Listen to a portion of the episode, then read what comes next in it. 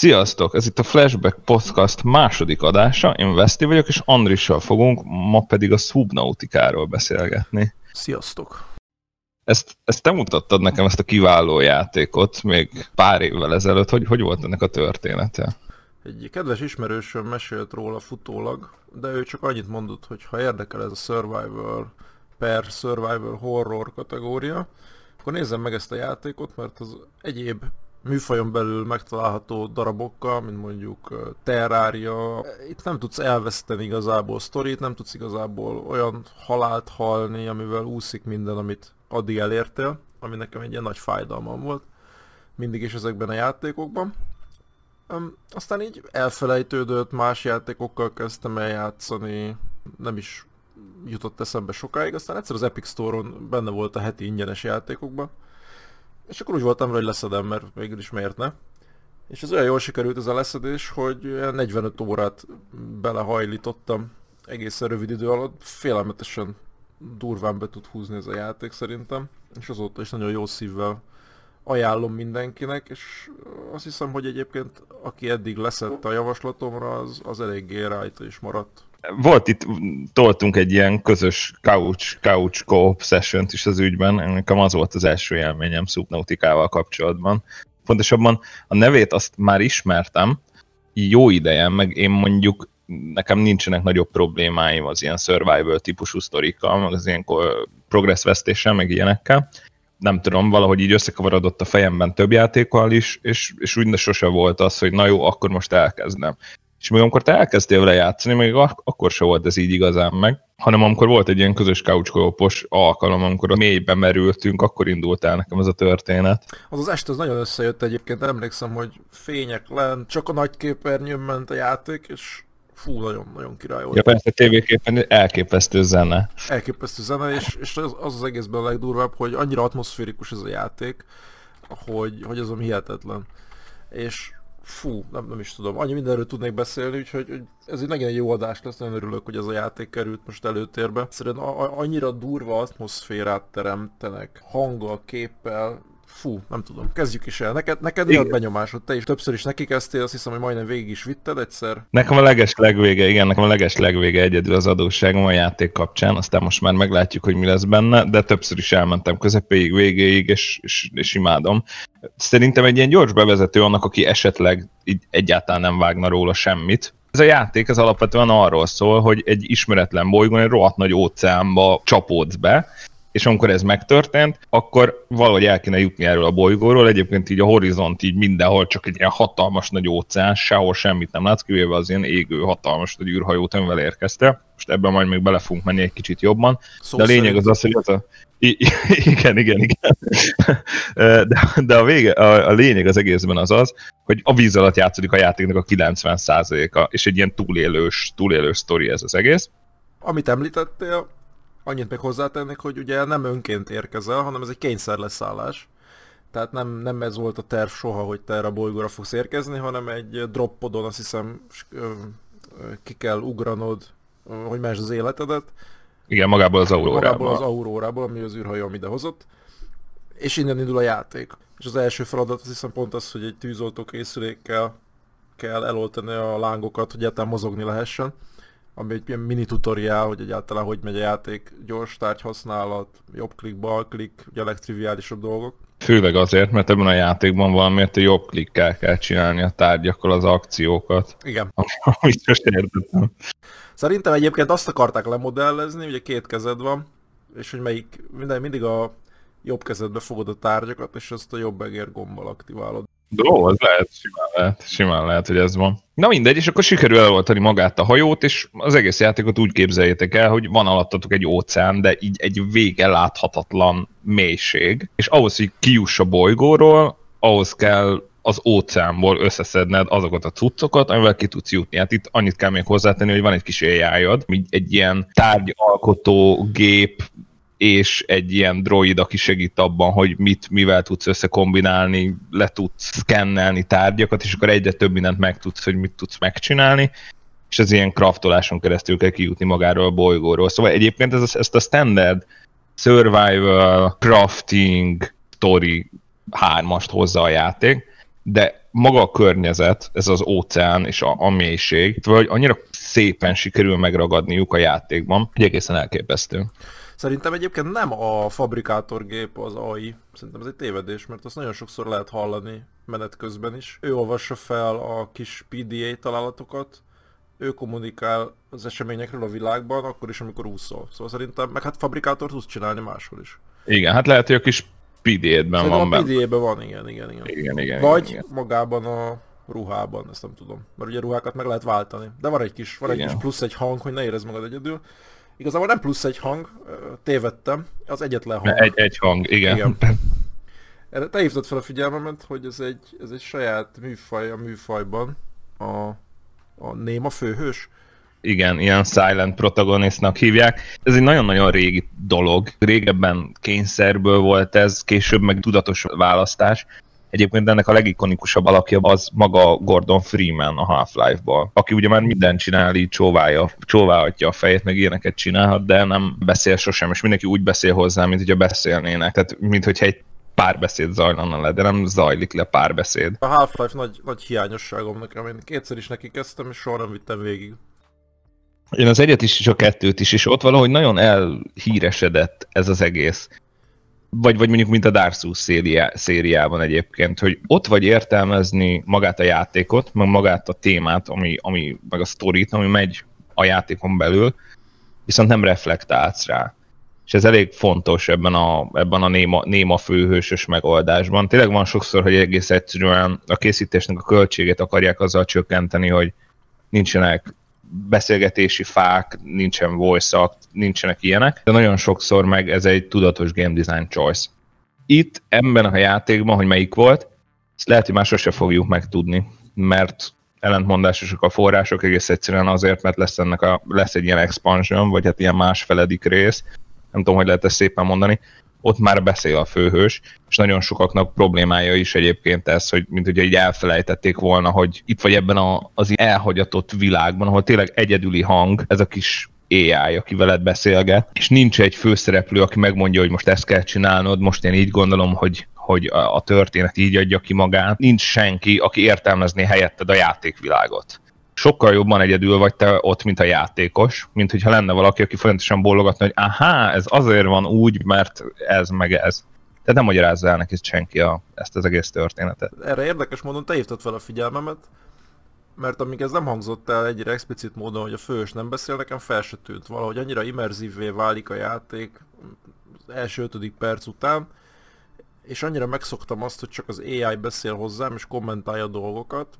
Egyébként eléggé li- limited mennyiségű információt közöl ő is. Tehát olyan nagy, nagyon nagy segítségünkre nincsen, inkább csak narrálja az eseményeket, hiszen az elején a játék eléggé, hát majd nem idilli, tehát az első rész, ahol bemerülsz a vízbe egy pár méter mélyre, az körülbelül ilyen tengerparti búvárkodás, szép színes korallok, szép színes halacskák, semmilyen offenzív lény, talán vannak ezek a dagi pöfögők, akik kifújják a méregfelhőt.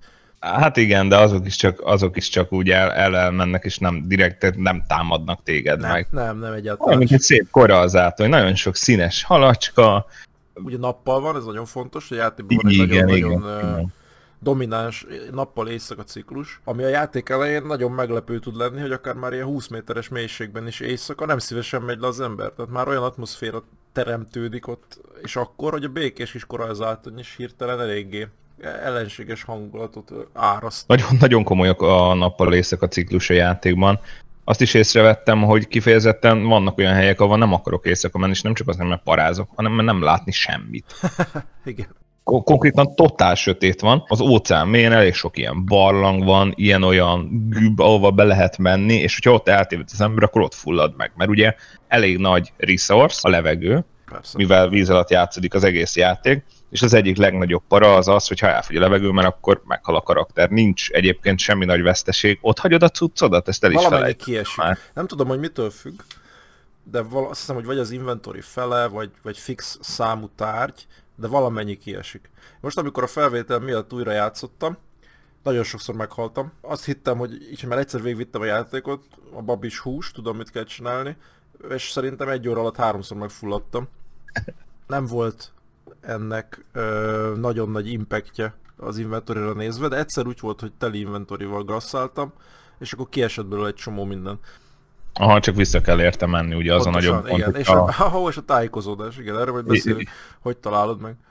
Hát nekem az egyik legnagyobb félelmem ez, mert én meg, hát tehát tényleg úgy képzeljétek el, hát látni fogjátok a videó alatt, hogy mentek 60, 80, 100, 200 méter mélyen, eszméletlen mélyre el lehet menni, és nyilván egyre creepy lesz az egész atmoszféra, ahova már így egyáltalán nem ér el a nap és érzitek, hogy így egyszerűen nem vagytok hivatottak, hogy itt legyetek ezen a helyen, és ezt annyira jól árasztja a játék. Itt ez nem embernek való hely, vagy nem is tudom, hogy mondjam. Ugye ez nagyon érdekesen és több műfajban meglovagolt téma, a víz alatti világ, illetve az óceán mélye, ugye egészen régről már, már könyvek, filmek készültek erről, illetve így a 90-es években ez nagyon sokszor előkerült, aztán kicsit elbutult ez abba az irányba, hogy cápa támadás. De akár ha arra gondolok, hogy a 90-es évek végén volt a gömb, ami ugyanez a mélytengeri dolog volt, vagy óceán mélye, plusz egy kis misztikummal megfűszerezve. Vagy könyvben ott volt például a raj, ami szintén egy ilyen matika. Nekem valahogy ez mindig becsípődött, egy primordiális ilyen félelem számomra az, hogy, hogy a víz alatt óriási dolgok laknak, vagy léteznek, és nem tudok kezdeni vele, nem tudom befogadni. Ha nagyon el akarok vonatkoztatni, akkor ilyen Lovecrafti szintre is el lehet ezt vinni, aki ugye ugyanezzel riogatott, hogy nem tudjuk, hogy mi van a tengerek, vagy az óceánok mélyén. Nekem, én amikor először játszottam, és lementem mondjuk 100 méterre, és azt láttam, hogy az AI mindig mondja, hogy ó, fogy a levegőd, van még 30 másodperced, stb. stb. Menekültem föl, tehát rongyoltam föl az életemért, és ha esetleg az volt, hogy este van fönt, akkor ugye fent sem volt olyan biztonságos, hanem egyszerűen csak ott lebegsz, kapkodod a levegőt, és azt várod, hogy kisüssön a nap. Igen, igen, igen, igen, igen. Hát pont, ez a, pont a nappal éjszaka ciklusra visszatérve, nagyon gyönyörű szépen van megcsinálva szerintem, hogyha éjszaka fölmegy az ember, sikerül föltalálni a felszínen, ilyen hatalmas nevű vörös hold, letekint rá, ilyen elképesztő, tehát ilyen, ilyen filmes az egész. Yep. És ahhoz meg, hogy sötét legyen, ahhoz meg ugye nem kell az, hogy éjszaka legyen feltétlen, mert hogyha az ember lemegy mondjuk 100 méterre, vagy talán 200 méterre, akkor sötét lesz úgy is, hogyha egyébként fönn nappal van. De nagyon okosan van megoldva az, hogy, hogy ugye a növényzet, meg a flóra, fauna világít. És Igen, azt csinálsz, mint jobb helyeken rosszabb helyeken meg nagyobb, baj, nagyobb bajok is lehetnek. Én több hajót is hagytam el, főleg most, az, amikor újra játszottam a játékot, azért, hogy egy kicsit emlékezz, vagy jobban emlékezzek rá, meg úgy egyáltalán pár olyan dolgot, amit nem csináltam, meg megcsináljak. Kétszer is megtörtént, hogy elhagytam a a Kyklopsot, a legnagyobb hajót a játékban, mert hogyha az ember nem rak le oda egy ilyen jelző rádiót, nekem nem mutatta ikonokkal semmivel, és egyszerűen az ember annyira el tudja veszíteni az orientációját, mert ugye nagyon komoly vertikalitás van a játékban. Egy, nyilván egy óceánban vagyunk, lefelé, fölfelé, ráadásul a, azok a dolgok, amik a mélyben laknak, azok is jöhetnek lentről, föntről, hátulról, oldalról, mindenhonnan. És ezért elképesztő para az egész. Sötét van, ugye általában csak milyen mesterséges világítások vannak, ahogy mondtad is, hogy halak világítanak, vagy mondjuk gombák, vagy ilyesmi, néha jobban, néha kevésbé és emellé vannak olyan részek, amik tényleg rohadtul sötétek, hogyha az ember nem hoz magával például a, a járműveknek a fénye, vagy, vagy valamilyen fényforrás nincsen nála, akkor úgy komoly problémák tudnak lenni, velem voltak többször is, és egyszerűen így elveszve érzi az ember magát a mélyben. Egyébként se, se te, se én szerintem nem használtuk ki egyébként a fényforrások nagy részét, mert lehet a játékban több olyan dolgot is gyártani, később álló lámpát, az elején meg azt hiszem, hogy ilyen fény, fényfákját. Igen, flert, igen, flert, igen. amit egyébként bődületesen nagy fényt csinál egy pici helyen. És azt Ez hiszem, hogy erre eléggé aktívan reagál is a, az állatvilág, ami megint egy nagyon-nagyon szép megoldás, ami pedig egy nagyon érdekes kettősséget ad ennek, hogy visszacsatoljak az előző mondandódra, hogy ereszkedünk egyre mélyebbre és mélyebbre. Ugye az emberben magában, illetve a játék is arra sarka, hogy fedez fel minél több dolgot. Ugye az elmúlt sok évtizedben azt tanulta meg az ember ösztönösen, hogy keresse a titkos helyeket, menjen be a kis elhagyatott barlangokba, törje ki a titkos ajtót, stb. Utóbbi nyilván itt nem releváns, de rengeteg ilyen kis zegzugos járat, fürtő, sziklák alá bebújó, kis beugró barlang van, ahol egyébként mindig hol lehet találni ezt, azt, amaszt. Aha, én most konkrétan ma találtam meg egy hatalmas nagy ilyen csigavázában, vagy valami ilyesmiben egy mellékutat, egy oldalutat, amivel elmehetek Tehát ez rögtön a kezdő mellett van, amivel el lehet menni egy kis barlangba, ahol ilyenek vannak, hogy ezüst, arany, meg ólom, meg ilyen cuccok. Aha. Ilyen szuper, szuper, jóval lentebb található cuccok. És a legnagyobb megdöbbenése volt, majdnem meg is fulladtam egyébként, úgy megörültem ugye a cuccoknak, hogy na, ah, mi van itt, izé lemegyek, elkezdtem gyűjtögetni a dolgokat, aztán ugye elszabadult a pokol, mert jöttek azok a halacskák, akik így kirásolnak a, a a fészkükből, és így az arcodba próbálnak robbanni, akkor ugye az ember rohan, dizorientáció, nincs levegője, meg kéne próbálni a felszínre jönni, de igazából egy barlangban vagyunk, és totál sötét van, így tehát van. ki kéne találni a barlangba, és utána a felszínre ki kéne találni. És egyébként az a durva, hogy ez így nem, nem évül el ez az élmény. Nem. Tehát 25-ször tapasztaltam ezt már meg, mert tényleg elég sokat játszottam a játékkal, és még mindig ugyanolyan para, meg ugyanolyan pánik az egész. Tehát ez, ez az, amit így nagyon szépen sikerült megfogniuk, és egyébként szerintem lelkét adja a játéknak. És maga a bejárható terület egyébként elég nagy. Tehát megvan adva a térképeken, meg walkthrough hogy körülbelül hány méter keresztbe így a, a világ, vagy a legenerált térkép. Ugye ez fontos megjegyezni, ez egy statikus térkép. De először azt hittem, hogy ez még meg van fejelve azzal, hogy az egész egy random generált Igen, én is. cucc, de egy sokkal jobban story-orientált a játék, mint hogy ez beleférjen. Mint ez később kiderül. Lefele, azt hiszem, hogy a játék tér maga körülbelül 1500-1600 méterig mész le. Igen. És utána néztem, hogy a, az abszolút maximum az micsoda, hogy a legenerált világot, mint föld darabot, azt is körbeveszi víz, és van a játék térnek egy fizikai határa, ami nem egy öltetett határ, tehát nem egy olyan áthatolhatatlan fal, amiről visszapattan a főszereplő, és egyszerűen csak nem lehet tovább menni, hanem van egy függőlegesen lezuhanó, ilyen meredély, ami így elvesz a semmibe. Most ez hivatalosan a normál játékmódban nem elérhető, mert megfulladsz, mielőtt leérnél az aljára, de van a, hát nem is tudom melyik játékmód, az a lényeg, hogy nincs se levegő, se HP, se egyébre nincs szükséged. Ilyen kreatív mód. Kreatív mód, ott le lehet menni ugye bünti nélkül. 3000 vagy 3100 méter mélyen van a legalja, és az az érdekes, hogy a föld darab, amire, amiben a világ leg van generálva, annak alá lehet menni. Tehát gyakorlatilag be lehet úszni a világ alá, sőt még van olyan videó is a neten, hogy valaki oda építkezik, fejjel lefele. Elég komikus. Nyilván ez egy valós játékban soha nem fog előkerülni, de gyakorlatilag az elérhető maximális mélységnek a duplája le van generálva a világban. Nem tudom, hogy azért, mert terveztek még egyéb kontentet hozzá, vagy mi a valós oka, vagy egyszerűen csak a motort így írták meg. De ezt érdekesnek találtam. Aha, vagy lehet, hogy helyet akartak hagyni arra, hogy eltévedj és megfulladj rémesen. E, teljesen egyértelmű, amikor odaérsz, mert, mert azért nagyon szép a, hogy mondjam, a tájrajz, annak van értelme a víz alatt, ez pedig egy függőleges egyenes fal.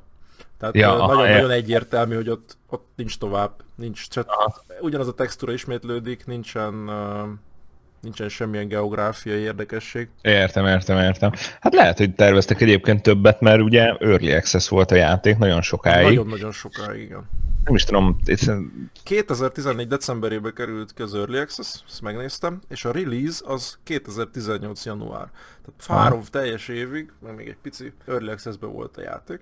Én egyébként csak a full verzióval játszottam, videókat láttam az early buildekről, és, és azért nagyon más. Általában úgy adagolják a cuccokat, hogy nem minden elérhető, nem minden craftolható, nem lehet lemenni mondjuk bizonyos mélységig, nincs content, nincs story.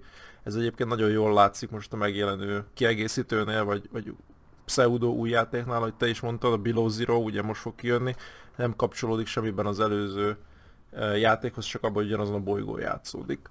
De a főszereplő, e, meg a story is teljesen más. Ez is ugye Early access van, azt hiszem lassan már másfél éve.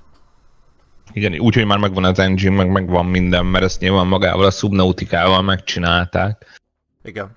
Úgyhogy ja, sokáig volt Early access és hallom tudtam róla kicsit utána olvasni, hogy mi történt az Early access és így látszik, hogy ez ilyen vegyes, nagyon vegyesek a vélemények azzal, hogy ez most így jó volt neki, jót tett neki, vagy inkább valami más szupportálási mechanika kellett volna, vagy hogy van ez az egész.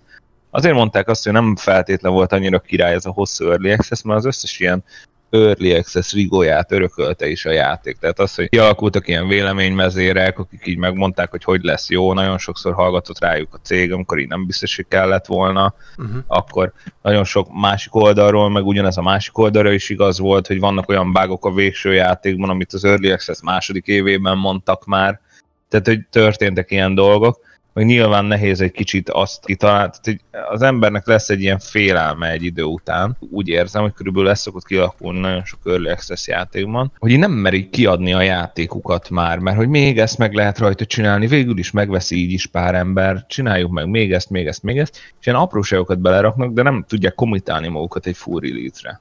Nagyon nagy ellenzője vagyok az Early Access-nek egyébként, meg kell, hogy mondjam, mert cash érzem, és nagyon sok esetben az is.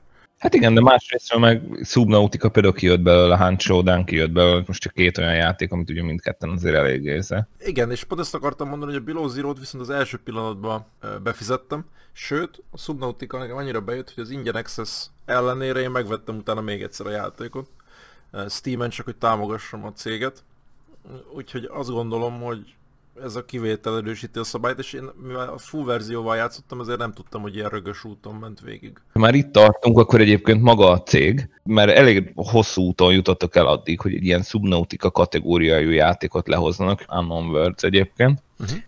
Natural Selection-nel kezdték. A Natural Selection az egy aszimmetrikus multiplayer játék volt. Marinokkal lehetett lenni benne, meg ilyen alienekkel, kb. ilyen alien versus humán feeling volt az egész, és akkor az volt benne a csavar, meg az volt a sztori az egészben, hogy volt egy játékos, aki így magát a kapitányt alakította, a real-time stratégiát játszott. Tehát így elmondta, hogy hol fog respawn pontot építeni, akkor ezt be kellett védeni a többi embernek, aki FPS-ezett, akkor tudott fejlesztéseket csinálni, meg egy csomó ilyen dolgot. Úgyhogy volt egy ilyen kiemelt szereplő benne, és ugyanaz igaz volt az alieneknél, az alieneknél meg az volt, hogy hive tudtak csinálni, meg több klassz volt, hogy volt a repülő alien, a falon kúszó alien, meg a tudom is milyen alien.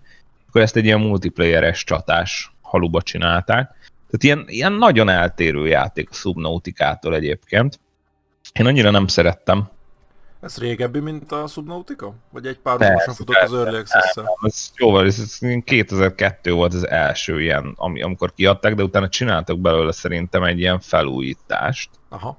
Teljesen ismeretlennek, sose találkoztam vele. Ah, én egy, én egy kicsit játszottam vele, de amúgy nem, tehát tök érdekes volt maga az ötlet de nem valahogy így sose tudott úgy igazán elkapni. Most akik ennek néhány emberi nagy fanya volt olyannyira, hogy tényleg így nagyon sokat tolta vele, hogyha most ilyenek hallgatnak minket, akkor pardon. Jó pofa volt, mert a kis aliennek így láttad így a kamera szélén, így a fogait így felül alul, és akkor így lehetett vele menni, és így meg lehetett zabálni a többi játékost. Szóval volt abban is feeling, de így tényleg nagyon, nagyon komolyan más játék volt. És akkor ezzel ugye el voltak pár évig, azt hiszem volt ennek valami remasterje, vagy második része. És amikor ez megvolt, szerintem akkor kezdték el fejleszteni a Subnautica-t. És így lett látszik, hogy ez azért nekik ez a pályafutásuknak a csúcsa, tehát azért a Subnautica kritikailag is egy, egy elég komolyan elfogadott játék, meg egy tényleg egy elég sokan prézelik, nagyon sokan szeretik. Ami nagyon fontos egyébként Subnautica-ban, hogy azon kívül, hogy egy ilyen survival óceán felfedezés magával hoz egy olyan survival részt, ami szerintem totál béna a szárazföldön, viszont elképesztően vagány a víz alatt, ez pedig a bázisépítés. Ez nagy spoiler több szempontból is. Egyrészt, hogy van szárazföld. Ez nekem, és sokakatnak olvastam is a kommentjét, hogy nem, nem találták meg soha a szárazföldet, pedig a sztorihoz fel kell menni. Ugye van egy hegy, ezzel most már így, hogy tudjátok, sokat nem spoilerezünk jobban. Van egy hegy nyalába, ahol ki kell menni, és egyébként a elég fontos információk vannak ott. Hatalmas egy flá. Szépen leszkennelted a szigetet? Mert amúgy, ha bemész alá, igen. akkor kiderül az, hogy hatalmas nagy ilyen amőboid lények tolják fölfelé. Aha, igen, igen, ez meg volt. Tehát, hogyha, hogyha az ember így felfedez, akkor egyébként tök sok story tidbitet is kap, ami amúgy tök érdekes. Tehát nekem ez egy ilyen évek óta megmaradt feeling, vagy ilyen halom, hogy hogy á, bementem a sziget alá, leszkenneltem, elolvastam, és így elmesélte, hogy ez az egész hogy alakult itt ki. És ezeket nagyon bírom. Már más játékokban is nagyon bírtam ezt a nem teljesen direkt storytellinget, amivel abszolút él Subnautica. Van benne egy kis direkt storytelling is, mert igazából a végjáték az úgy elég ilyen kész-kész tartós, de, de nagyon sok a, világnak a felfedezésének, nagyon sok eleme inkább arról szól, hogy leszkennelünk dolgokat, megnézzünk dolgokat, és így összerakjuk a képet magunknak. Tehát el lehet olvasni a PDA-ban, hogy mit tudunk egy állatfajról, mit tudunk egy ilyen biomról mondjuk, egy területről, és akkor szépen lassan így összeáll az embernek a kép, hogy hogy rétegződnek itt egymásra a dolgok, és egy csomó belelátást lehet ebből nyerni. És nagyon, nagyon szépen jó. együtt élő és létező flórát, faunát hoztak létre, ami sok esetben egymásból is építkezik és táplálkozik. Ugye vannak már a legelején a játéknak ezek a hatalmas lebegő leviatánok, amik egyébként elképesztő audio-vizuális élmény, ahogy a lesüt a nap és kitakarják így a napsugarakat, és közben nyomják ezt a mély morgó hangjukat, de teljesen ártalmatlanok. Most ezeknek a hátán ugye többféle egyéb növény megél, lehet róluk azt hiszem talán sót harvestelni, vagy valamit, nem biztos, hogy sót lehet, hogy azt nem, de, de valamit lehet róluk szüretelni, mindenféle kis amőboid lények ott uh, rajzanak körülöttük, elképesztő hangulata van, és, és tényleg leszkennelsz egy ilyen lényt, és látszik, hogy így úszol, úszol, úszol, még mindig ott van, be lehet menni alá, még ott is ott van, hatalmas ilyen csápokat húz maga után, tehát rendesen félelmetes, pedig semmi ártó szándék nincs benne, egyszerűen csak egy ilyen óriás ennek az óceánnak. Ilyen ikonikus alak, alakja szerintem ez a szubnautikának, mert elég hamar lehet velük találkozni. Nagyon, nagyon. Hát sőt, a, leg, a legparább, ami még sztorizni is sztori is kapcsolódik hozzá a gyerekkoromból. Ugye valószínűleg nem egyedüliként, ugye rengeteg nyarat eltöltöttem a Balatonon, és mindig pokoli rettegéssel töltött el az, hogy beugor, beúszok a hínárok közé. Ugye lábamra fognak csavarodni. És ugye nem tudom mi van alattuk, nem tudom, hogy laknak-e bennük halak.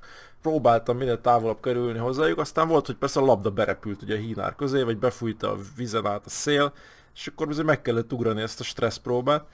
Na itt is az első szép korral zátonyok után az első ilyen meredély az konkrétan óriás hínárok közé vezet, amiken nagy ilyen pulzáló sárga csomagok, ilyen tasakokban nő valami ezek a creepvine-ok. Én angolul játszottam, Veszti magyarítva. Hát csak másodjára hála az égnek. Elég érdekes magyarításon a játéknak. De igen, az az első ilyen parazóna, nem? Amikor is sötétebb van, mélyebbre lehet lemenni. Ugye ott vannak először ragadozók, akik már úgy bántani tudnak. Igen. Tehát, hogy úgy elég, elég sok minden ott áll össze először, amikor az ember látja, hogy milyen színek vannak a játékban, tehát grafikailag is szerintem nagyon sok minden változik ott, sokkal mélyebb ilyen szaturációnek vannak, mint a vízfelszín tetején. És nekem az volt az első ilyen wow moment, amikor ebbe a nagy hínárosba bementünk. Egyébként lehet, hogy, hogy ilyen magyar dolog ez a subnautika, és egy ilyen kollektív balatoni ilyen stresszfaktor, mert nekem is volt ilyen, csak én attól fostam elképesztően, hogy valami állat jön ki onnan. Hát az is. Ugye a sikló, meg az ilyesmit. Oh. Tehát ebből vannak ilyen komolyabb bajai. Igen, igen.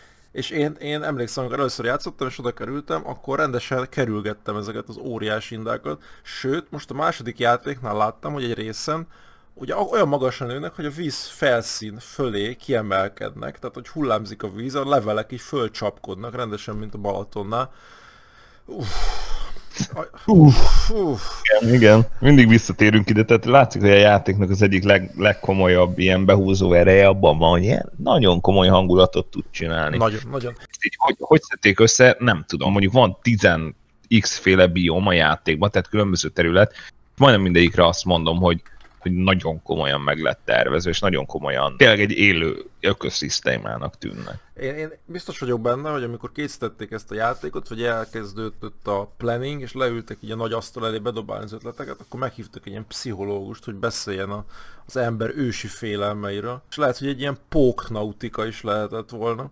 Lehet bármi. Egy ilyen rettenetes tengeri iszonyat keletkezett belőle, és azt látom, hogy bárhol nézek mondjuk kíváncsiságból long plate, vagy blind plate, mindenkibe van szarva, tehát senkire, senki nem pereg le ez, egyszerűen annyira meg tudják ragadni, hogy az ember egyszerűen nem érzi komfortosan magát attól, hogy több tízezer tonnányi víztömeg van a feje fölött, még akkor is, ha ez csak egy számítógépes játék. Emlékszem, amikor egyedül eh, legelőször játszottam a társaságból, és szerintem minden nap így beírtam a chatre, hogy úristen, ez még mindig annyira durva, hogy nem bírom két óránál többet játszani vele. Olyan helyen voltam, hogy megőrülök. És tényleg olyan, hogy vannak ezek a területek viszonylag élesen elválasztva, de mégis organikusan egymásba kapcsolva.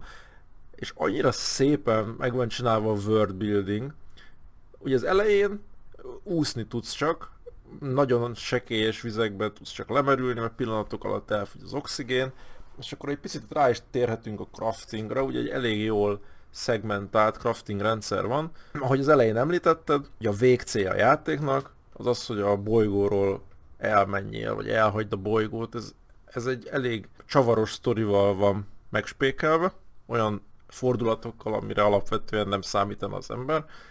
Tehát előkerül a természet fölött is, de hogy a craftingra visszakapcsoljak, gyakorlatilag a teljesen alapvető anyagokból, mint mondjuk fémhordalék, ami kiesett az aurórából, vagy tényleg ezeket a hínárokról levágva a dolgokat, a fabrikátorral, ami van ebben a potban, elő lehet állítani különböző nyersanyagokat, ételeket, szerszámokat. És ahogy az auróra lezuhant, mindenhova szétszóródott hordalék, vagy egyéb ilyen ládák kiestek az űrhajóból, nagyon hamar meg lehet csinálni szkennert, amivel már említettük, mindent le lehet szkennelni, egy pár másodpercig rajta kell tartani ezt a túlt az adott élőlényen, tárgyon vagy növényzeten. Annyi közbevetést itt mondanék, hogy egyébként creepy az ügy, mert az ilyen egyszerűbb dolgokhoz csak pár másodpercig kell szkennelni, de amikor aha, megpróbálsz aha. lekennelni valami ultra para dolgot, az egyébként nem addig tart, hanem 8-10 másodpercig. Így van, bizonyám. Közben belét vagy a szar.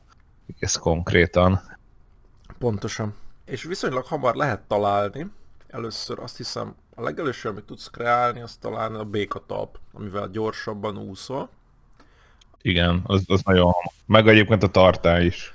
Pontosan, tehát az oxigén tankokból van azt hiszem kettő verzió, vagy három, amivel ugye több levegőt meg tudsz őrizni, és van egy Rip Reader, gyakorlatilag egy ilyen fejre tehető szűrőberendezés, amivel még kevesebb oxigént fogyasztasz. És utána viszont jönnek az eszközök, tehát van a Sea Glide, ami egy kézbefogható, nem is tudom, ilyen propeller meghajtású. Hát vannak nevezhetjük. Nem is tudom, magyarban mi volt a neve, tudod? Hát nem emlékszem rá sajnos, de valószínűleg valami nagyon vicces, viszont kevésbé értelmezhető, ahogy a magyar, magyar sztori így végigmegy.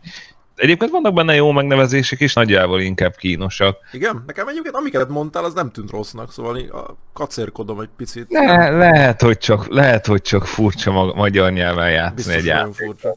Tehát, mert nem ehhez van szokva az ember. Egyébként letöltöttem Steamről, és így magyar volt, szerintem, hogy az oprendszerem met ismerte föl, vagy valami ilyesmi lehetett vele. A craftingra vissza, meg a Seaglide-ra vissza, ez az első olyan eszköz, ugye, amivel elég nagy távolságot meg lehet már tenni elég kevés idő alatt. Ez azért segít, mert az ember fulladozik az oxigénért, akkor fel tud menni úgy a felszínre, hogy nem tudom, hatszor, vagy háromszor, vagy négyszer olyan gyorsan, mint hogyha csak így béka talpazna fölfelé. Ad egy ilyen megnyugvást, nagyobb magabiztosságot. Nagyon szeretem azt, hogy, hogy van benne lámpa. Persze most miután mondtad, hogy van flare, meg ilyenek, egyébként tudom, hogy van flare, de valamiért eszembe nem jutott használni mindig csak a Seaglide-nak a lámpájával, meg később a Moss-nak a lámpájával, azok teljesen jók voltak, célnak megfeleltek, de, de mást így valahogy így nem nagyon toltam. Amit akartam mondani még a Seaglide-dal kapcsolatban, hogy van benne azt hiszem, hogy szonár, talán ez az első, ami kivetít ah, térképet. Igen. igen. És a biomokra visszatérve ezt akartam mondani, hogy ugye ártatlanul úszkálsz, ami nem szerzed meg ezt a szerkezetet, és utána kapsz egy ilyen nagyon nagy vonalakban bemutatott betekintést abba, hogy milyen mély a nyúl ürege igazából, és nagyon durva dolgokat lehet találni azzal, hogy elkezdesz elindulni mondjuk egy olyan részre, ahol már úsztál, egy picit így ledöntöd magad, és akkor látszik, hogy hát igen, ott elindul egy kráter, és vajon mi lehet a végén? És nem is olyan messze a kezdőtől, pont van egy ilyen rész, ami mondja is azt hiszem az AI, hogy itt a 90 méter mélységbe kezdődik egy barlangrendszer, és hogy ellenséges létformák laknak benne. És így meghallottam ezt, és azonnal bennem feltámadt ez a dualitás, hogy azonnal le kell mennem, meg kell néznem, és a másik az, hogy azonnal meneküljek vissza potba, mert, mert ez szörnyű lesz. És ez párhuzammal állítja az, hogy ugye nincs is annyi levegőt, hogy le tudj menni, tehát rá vagy kényszerítve a felfedezésre itt én egyébként nagyon-nagyon sokáig az első playthrough-ban nem találtam meg a Seamotot, hanem Seaglide-dal mentem, akár ilyen 400 méterig is, olyan dive-okat, hogy egyszerűen idegből elindultam lefele, és tudtam, hogy kb. mikor kell visszafordulnom, csak az, hogy körbenézhessek. És brutál dolgokat láttam, úgyhogy tudtam, hogy valahogy biztos lehet ide jutni, de hogy nekem csak egy ilyen pillanat jutott az egészből. Időre ment az egész, ugye a, a, a nézőknek még az elég fontos ebben a sztoriban, hogy ezek a, az eszközök, a karakter magában megy, akkor annyi történik, hogy gyorsabban tud azt hiszem elhagyni az oxigénje, minél mélyebben van. Viszont akkor már eszközzel megy, mondjuk a szimottal, ami egy gyakorlatilag olyan már, hogy bele lehet ülni, és egy ilyen nagyon picike tenger alatt járó. Lehet upgrade-elni és minden ilyesmi, erre majd még kitérünk. Az a lényeg, hogy azzal, hogy ugye elmegyünk egy mélység alá, akkor ez egyszerűen a nyomás összeroppantja. Lehet olyan upgrade-eket találni neki, amivel mélyebbre és mélyebbre le lehet menni, de nem tudja lepadlózni az óceánt, mondjuk például a Seamoss. Viszont nyilván vannak más eszközök, amikkel még mélyebbre lehet menni. És ez gyakorlatilag kicsi ilyen upgrade-ekkel nyissuk ki azt, hogy még mélyebbre lehessen menni, és így még borzasztóbb titkokat fel tudjuk fedezni. Na és akkor ezzel ellentétben, hogyha jól értem, akkor te lementél úgy 400 méterre, hogy a Simos nem tudott 400 métert, hanem fölspuriztál az utolsó pillanatban. Hát nem is Simottal mentem, hanem Sea Glide-dal. Ja, még a glide ráadás. Ugye láttam a glide hogy ott még lehet lemenni. Ugye van egy szonár, ezt úgy kell elképzelni, a videó látjátok is, hogy a, a screen alján mutat egy ilyen nagyon pici, nagyon lebutított felvételt a környezetről, mint egy szonárképet. És csak annyi látszott, hogy hát igen, itt még van tovább, itt még van tovább, ez még nem a tengerfenek, és egyszer csak mentem, mentem le egyre durrabban a sötétbe, be volt kapcsolva a Siglide-nak a fényed, de már semmit nem világított meg, és így majd összeszartam magam, de tudtam, hogy valami biztos kell, hogy legyen ott, mert nem véletlenül rakták oda ezt a rettenetes mélységet, és egyszerűen csak így megláttam valamit, ledobtam egy békönt, ah, gyorsan itt lesz valami, és akkor így felspuriztam, hogy valamikor egyszer meg biztos lejöhetek ide, és meglepő módon találtam nagyon durva titkokat, és így meg voltam őrülve, hogy vissza visszamehessek oda, csak úgy, hogy valamilyen biztonságosabb módon. Igen, szerintem ez design pilárja volt a játéknak, hogy így az ember érezze ezt a mélységi elveszettséget. Egész végig az nyomasztja az embert, hogy nem akar ott lenni, de, de mégis kíváncsi ezekre a, ezekre a dolgokra. Holott én magam soha nem búvárkodnék, soha nem mernék lemenni így a, a mély tengerbe, mert, mert egyszerűen rettegek tőle, hogy bármi ott van, labdázni szeretek a Balatonban nyáron egy órát, Derékig érő vízben. A derékig, igen. Fú, nagyon-nagyon. Annyira jó ez a játék, hogy azonnal kapcsoljátok ezt a videót, és menjetek játszani Egyébként egyetértek. De visszatérve a craftingra, az, ami nagyon érdekes a játéknak a crafting rendszerében, hogy itt teljesen új playstyle-okat, ahogy tierenként állokkoltok olyan dolgokat, amik nem is gondolnátok eddig. Kezdjük onnan, hogy ugye úgy kezded a játékot, hogy egy békatalppal lehet úszkálni. Nagyon lassan, és nagyon kevés oxigéned van. Nyilván, amikor megszerzed a Seaglide-ot, már most elvileg már többször is láttatok a képernyőn, akkor jóval gyorsabb közlekedésre képes már a karakter, ezért persze jóval mélyebbre is le tud jutni, más tárgyakat tud összegyűjteni, nyilván ebből másokat lehet craftolni, és akkor ez viszi előre a játékot. Emiatt már le tud craftolni egyéb dolgokat, nagyobb tartályt, szkennert, lángvágót, ilyeneket, és majdnem minden ilyen cucc, amit az ember lekraftol, mechanikailag ad valami tök nagy pluszt a játékhoz. Tehát mondjuk a lángvágóval ki lehet vágni hajóroncsokat, meg régió testeket, mondjuk az aurórából estek ki, és be lehet menni olyan helyekre, ahova eddig nem lehetett bemenni. Tehát konkrétan megnyit új utakat. Uh-huh. Akkor vannak olyan cuccok, amik mondjuk radarként feltérképezik a környezetünket, hogy lássuk, hogy hogy lehet jutni egy barlangból, mert mondtam, hogy nagyon könnyű elveszni, amit a mélytengeri barlangokba egy idő után az ember azt se tudja, hogy merre van a fent, meg merre van a lent körülbelül. A szímot az megint egy teljesen más dolog, az embernek van egy olyan járműve, amiben végtelen oxigén van, amíg van benne energia, meg amíg nem törik szét, meg nem rontja el senki. Tehát ott van egy biztos pont már mélytengeren akkor van a Kyklops, az egy még nagyobb hajó. Tehát, hogy, hogy rengeteg olyan dolgot tud építeni a játékos, amivel teljesen megváltozik maga a gameplay.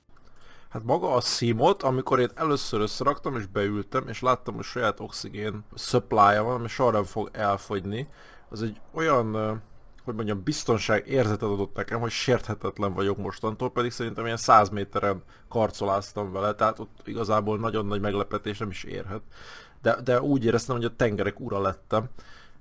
És akkor lemész 200 méterre, ahol közül a játék, hogy hát bizony itt már elkezd olyan nyomás lenni, hogy össze fog roppanni a szímot, és akkor szomorúan visszamész, mert mindig sehol nem vagy.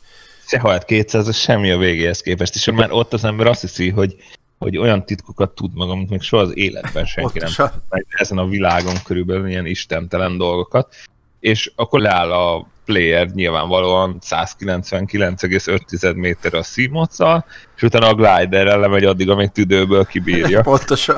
és akkor de ez megy, ameddig lehet, és akkor utána előbb-utóbb lejjebb berőlteti magát a szímotot is, és sikerült upgrade-et összeszednie. Neked mi volt az első olyan abszolút rettegést kiváltó jelenet a játékban, nekem nagyon tisztán megvan. Te emlékszel olyanra, amit meg tudsz fogalmazni, mi volt az, ahol, ahol fejvesztve menekültél valahol visszafele? Hogy tudnék, persze tudom. Volt egy barlang, egy ilyen pink barlang. Pontosan. Igazából lehet, hogy volt el. Ugyanaz volt. Ugyanez a Purple Cave. I- igen, és a, és a kéven belül ilyen hatalmas nagy férgek úszkál. Pont, ugyan, ugyanez.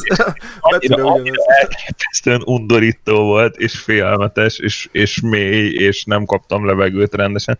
Azt hiszem, ott egyébként pont van egy ilyen elhagyatott kutatóbázis, Igen. amit meg lehet nézni, és én azt a sztorit azt nagyon ettem, tehát engem az nagyon érdekel, de egyszerűen nem tudtam eljutni odáig, és annyira be voltam fosva, ki kellett jönnöm, sőt egyébként azt hiszem, ott el is haltam egy szímotot mint hogy így meghaltam, és oda kellett valahogy visszaúszni egy másik szímottal, hogy felvegyem az első szímotot, hogy valami ilyesmi történt, valami nagy, nagy, nagy katasztrófa. Nagyon gyönyörűen van tálalva, ez az, az az a rész, ahol egy ilyen viszonylag békés biomból nyílik egy barlang, és amikor először jársz ott, akkor be is mondja az AI, hogy ez 90 méteren nyílik egy barlangrendszer, ahol ellenséges létformákat találhatsz majd. Ezt ugye korábban említettük is futólag, és az látszik, hogy egy, egy gyönyörű, lebegő, lilás, pinkes, valamilyen növényzet van lent.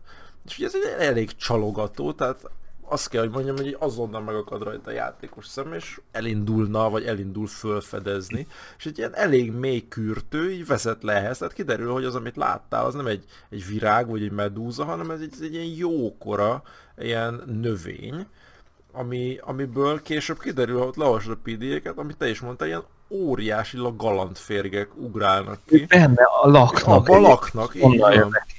Isten, ilyen flashback kommentjeim vannak, ugye összetörök itt helyben. És, és az a barlang dugig van ilyenekkel, hatalmas, tehát egy ilyen játéktér a játéktérben, és emlékszem, hogy volt egy ilyen eset, hogy lementem szímottal én is, kiszálltam, mert jóskán van ott felfedezni való, meg azt hiszem valamilyen érdekesebb érc is, ami kell a craftinghoz, és azt hiszem, hogy megtaláltam ezt az általad említett kutatóbázist, és a kukac az meg rárontott a szímotra, és szétfejelte. Én meg ott feküdtem, így bebújva két roncs közé, amíg így bírta a levegőm, hogy úristen, menjen már el, és így nem, nem tudtam, hogy így hova, vagy merre, vagy mit, mit lehet menekülni, és azt éreztem, hogy megőrülök azonnal.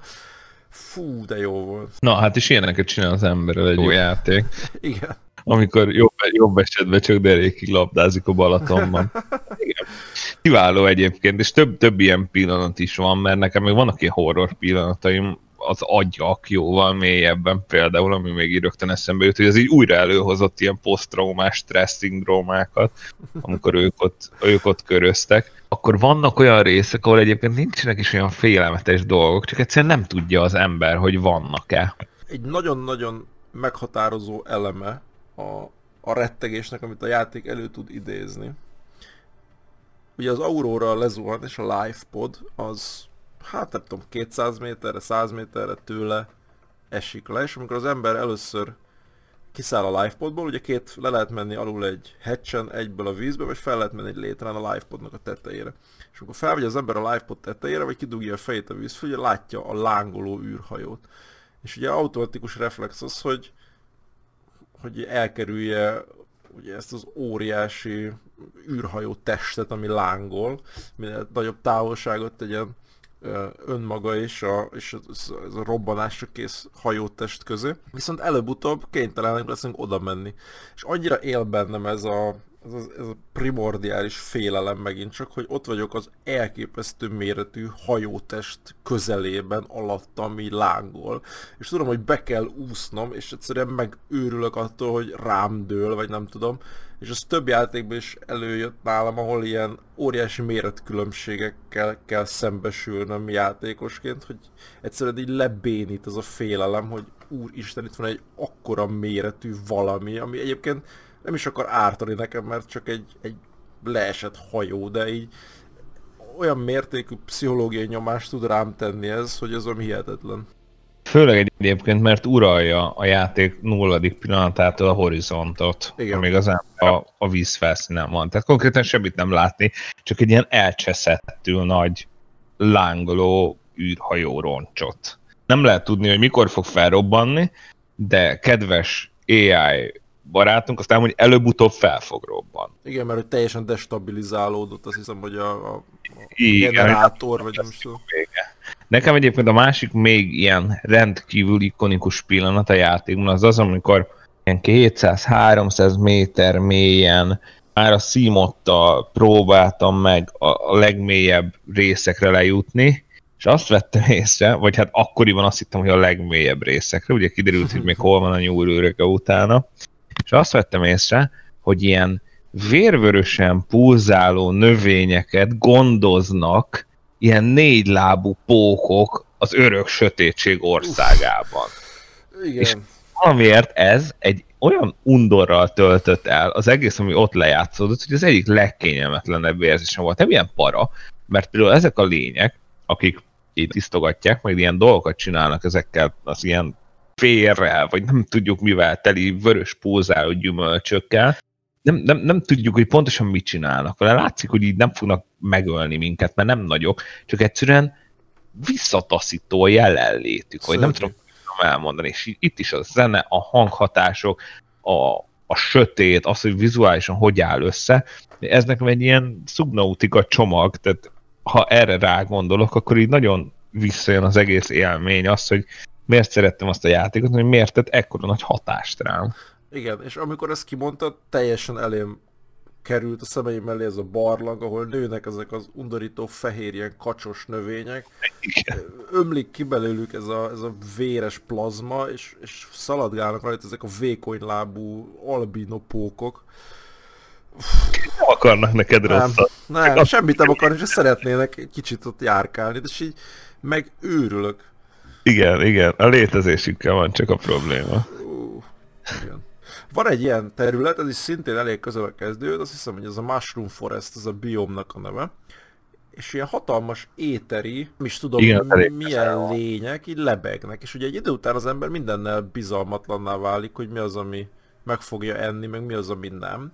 Na most e- ezek azt hiszem, hogy nem hostile lények, tehát nem ellenségesek, hanem csak úgy lebegnek.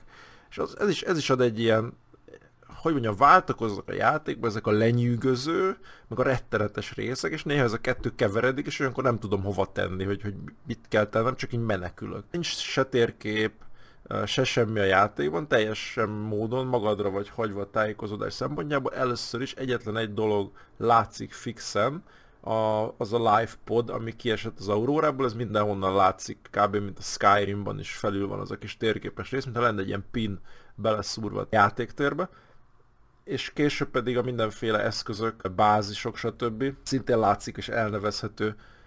És ha már szóba jöttek a bázisok, akkor kicsit szerintem térjünk az építkezés részre, hiszen a szímot volt az első szintje a biztonságnak, akkor a, a bázis az a második lépés talán, ami...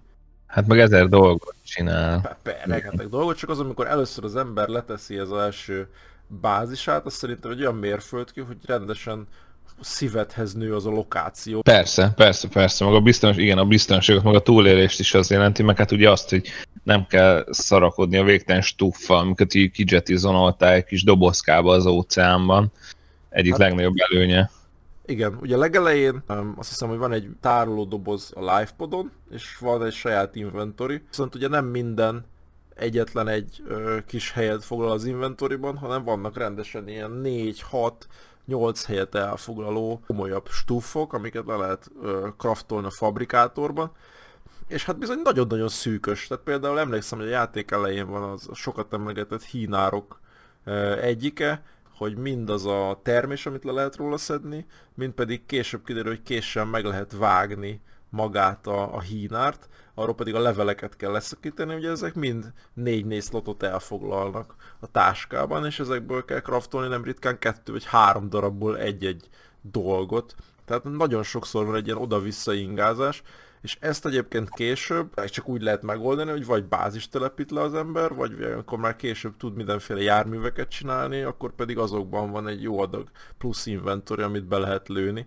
Úgyhogy nagyon-nagyon ki kell mérni az elején, hogy mit hova visz az ember, illetve miből mennyit használ. Hát ne is mondjam, hogy például titániumból végtelen kell craftolni, mert mindenhez az kell. Igen, nagyon sokat kell. És magához a bázis építéshez is elképesztő mennyiségű titánium meg üveg kell. Most a bázis építéshez egyébként egy nagyon életszerű, vagy realisztikus vonás az az, hogy ugye nyomás alatt van a bázis, tehát kell egy bizonyos tartást is adni neki, meg kell egy bizonyos módon úgy is szigetelni, azt hiszem, hogy ne ázhasson be, mert ha berepednek az üvegek, akkor ugye elárasztja a víz, akkor minden úszik, megy a levesbe. Szóval ez szerintem elég jól meg van csinálva. Maga az építés a játékban, mint, mint játék elem, azt szerintem egy kicsit körülményes.